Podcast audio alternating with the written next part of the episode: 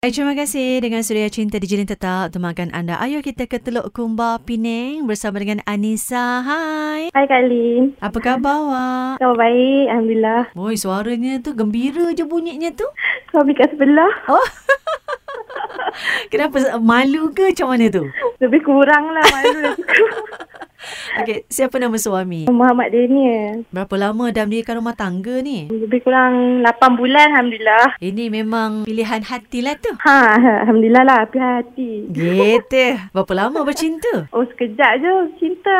Setahun lebih je lah macam tu.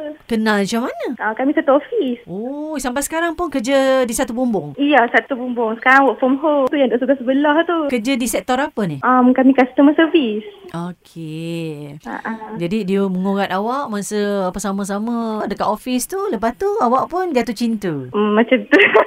Ke awak ngorat dia dulu? eh, mana boleh. Laki lah kena ngorak dulu. Okey. So masa dia menyatakan perasaan tu macam mana? Dia cakap depan-depan ke? Ni kita flashback balik lah kan? Kami rapat lah masa dekat office tu. Kira macam dua-dua tengah sedih, share-share feeling apa semua. Tiba sangkut. Aduh, hai. berapa lama bekerja di tempat kerja yang sama? Dia dah kerja lama, dia dah empat tahun kerja dekat company tu. Saya baru masuk. Jadi lepas tu dia suarakan hasrat tu macam mana? Dia cakap depan-depan awak ke macam mana? Dia jenis yang diam. Tiba-tiba je cakap macam, uh, bolehlah nanti mak saya datang rumah. Uh, macam tu lah. Dia very straightforward eh? dia, dia diam-diam macam tu. Dia cakap kata saya dah beritahu kat mak saya dah saya ni nak jumpa family. Uh-uh, orang Penang jugalah. Orang Penang juga. Dia orang Teluk Kumbak. Saya orang balik pulau. Oh, dekat lah tak jauh sangat kan? Ah, dekat sangat lah. Tapi hari-hari makan nasi kandar lah. Oh, tak lah makan. Okey.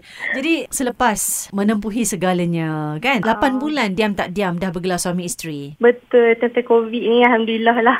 Mm-mm. Jadi apa yang mungkin Anissa nak luahkan? Pada suami yang tersayang, juga saya, selamat ulang tahun kelahiran yang ke-28.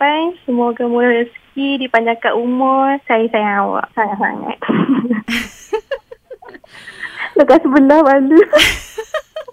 Jadi apa agaknya hadiah paling istimewa dari Anissa untuk suami tercinta Muhammad Daniel? Cuma doakan saya jadi isteri yang solehah untuk dia. Dalam hari ni banyak-banyak surprise dah bagi kat dia. Oi, untunglah. Apa hadiah paling best awak bagi kat dia hari ni? Saya bagi kek. Mm-mm. Kek betul. Kelab dia. Kelab fanatik dia. MU. Anissa, Kak Lin mendoakan semoga rumah tangga yang baru dibina 8 bulan ini akan terus berkekalan kan dan dianugerahkan cahaya mata soleh-soleha dalam masa terdekat kan. Ya, amin. Jadi apa lagi nak ucapkan pada suami tu? Alang-alang kan live dalam Suria Cinta ni malam ni dia pun kat sebelah tu ha.